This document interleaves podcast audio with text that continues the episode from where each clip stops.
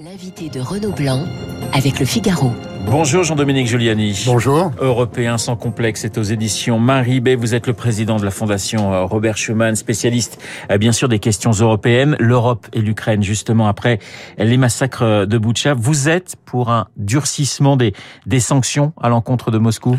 Oui, je crois que c'est ce que les chefs d'État et de gouvernement euh, ont dans leur carquois euh, un durcissement des sanctions à défaut d'autre chose, car en réalité, on voit que Poutine ne s'arrête pas. Oui. On voit que la guerre en Ukraine est encore pire que ce qu'on imaginait jusqu'ici, et donc euh, les États, euh, que ce soit en Europe ou même aux États-Unis, euh, n'ont que les sanctions pour essayer de l'arrêter on peut douter de leur efficacité aussi. Pour vous, il s'agit de, de, crimes de guerre, de crimes contre l'humanité, de génocide, pour reprendre l'expression du, du, président Zelensky? J'en sais rien, de crimes de guerre au moins.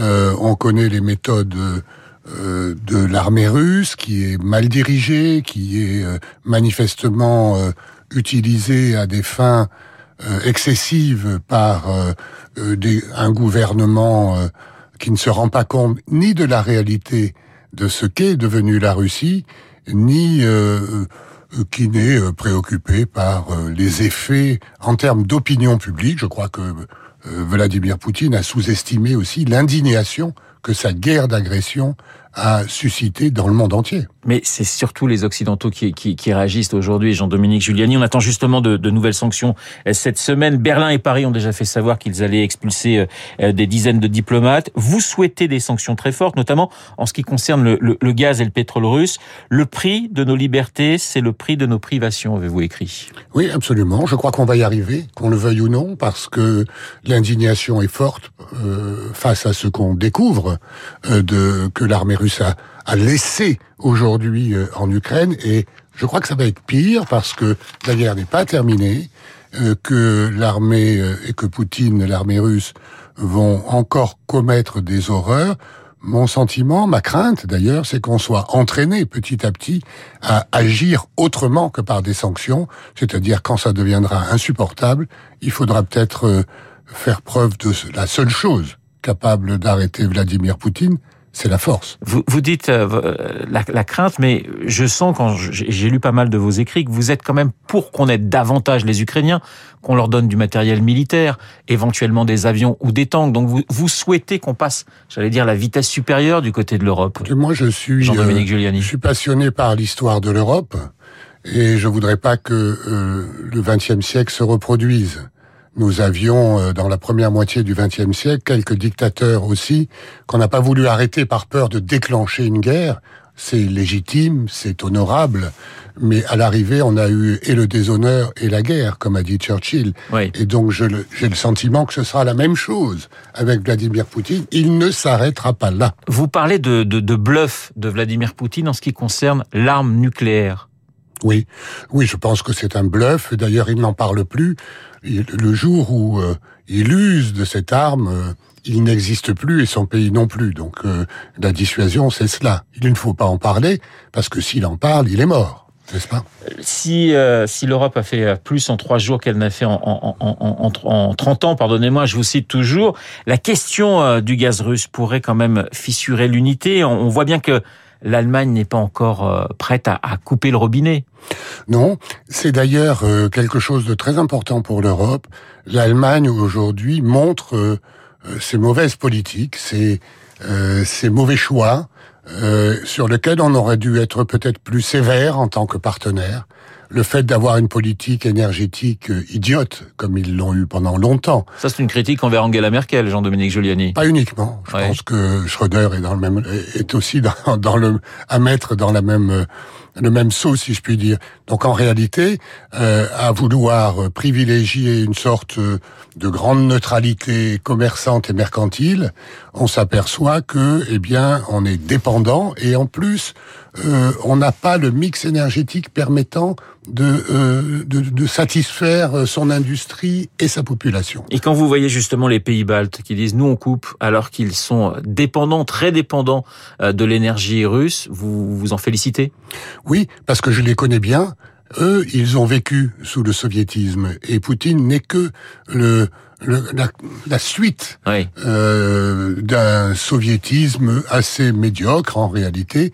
C'est comme si, si vous voulez, une bande de, de de mafieux venus des services de sécurité euh, russes et soviétiques avaient mis la main sur ce grand pays, sur ce peuple, et le tenaient en otage. Et les Baltes connaissent ça, ils l'ont vécu, ils l'ont vécu dans leur chair, il n'y a pas une famille qui n'a pas souffert de l'occupation soviétique. Jean-Dominique Giuliani, est-ce que cette, cette guerre que, que l'on voit depuis euh, près de 40 jours ne montre pas aussi, j'allais dire, euh, la différence de mentalité entre l'Europe de l'Est et l'Europe de l'Ouest, justement, sur ces questions d'identité, sur ces questions d'histoire? Parce qu'on sait que la Pologne, les Pays-Baltes ont toujours dit depuis des années, attention aux Russes, attention à un certain nombre de choses. Et c'est vrai qu'à l'Ouest, on a eu tendance peut-être à minimiser le danger. C'est pas faux, oui. Il y a ceux qui ont. On a une petite part de responsabilité, les Européens de l'Ouest, on va dire. Oui, d'ailleurs, euh, le président Zelensky vient de le dire brutalement, n'est-ce pas? Euh, à l'intention des dirigeants de l'Ouest, en disant vous avez sous-estimé Poutine, en pensant que discuter avec lui euh, permettrait de résoudre euh, les problèmes. Il a invité Angela Merkel et Nicolas Sarkozy à se rendre à, à, à Boucha, rapport à 2008, à l'époque où l'Ukraine aurait pu rentrer dans l'OTAN et où ça bloquait du côté de la France et de l'Allemagne, on est bien d'accord On est bien d'accord, mais si vous voulez, on ne peut pas reprocher aux démocraties de rester des démocraties, de vouloir privilégier le dialogue et la paix. Le problème, c'est qu'avec euh, Poutine et ce régime, euh, on n'a que et euh, finalement duplicité en permanence avec un révisionnisme historique que qu'on a vraiment sous-estimé et qui est une menace pour toute l'Europe aujourd'hui et pas uniquement pour l'Europe puisque regardez en Amérique du Sud, en Afrique, vous avez des États qui se préoccupent de voir revenir sur le continent européen une guerre d'agression froide. C'est le seul cas au XXIe siècle et même dans la deuxième partie du XXe siècle d'une agression froide pour résoudre un différent. C'est euh, hors du temps.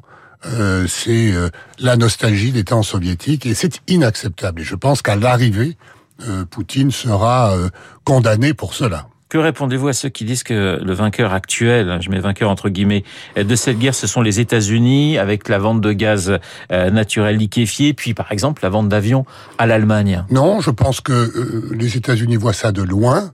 Alors ils ont, ils en tirent évidemment quelques profits, évidemment en matière, ils vont vendre leur gaz, euh, leur GNL, etc.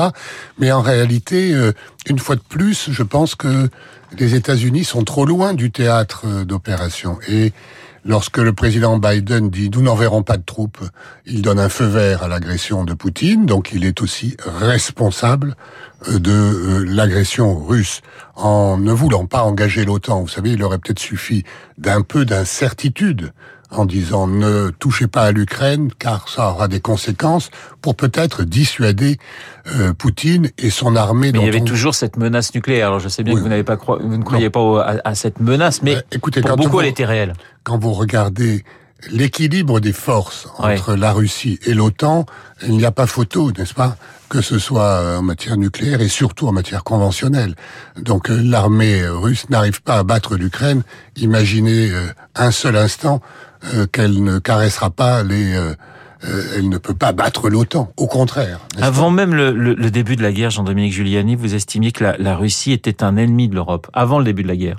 Oui, parce que le modèle de vie européen est attirant pour les peuples. Et je pense qu'on oublie un peu trop les peuples dans les commentaires qu'on fait ici ou là.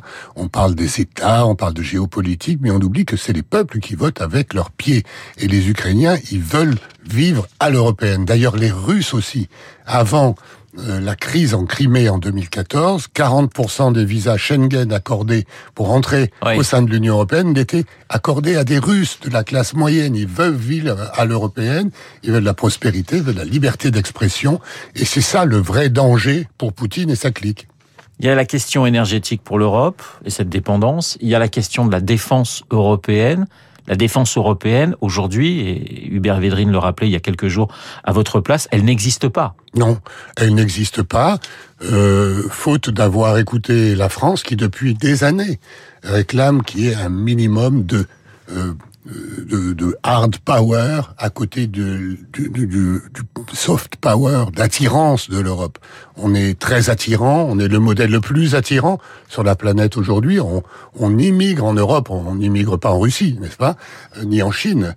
Et on vient chez nous, on veut vivre en Europe, mais tout ceci est fragile s'il n'y a pas derrière une diplomatie et un minimum de défense et d'armée pour pouvoir le protéger et le promouvoir. Ça veut dire pour vous une armée commune ou, ou des armées qui, dans chaque pays, qui puissent être mobilisées euh, très rapidement?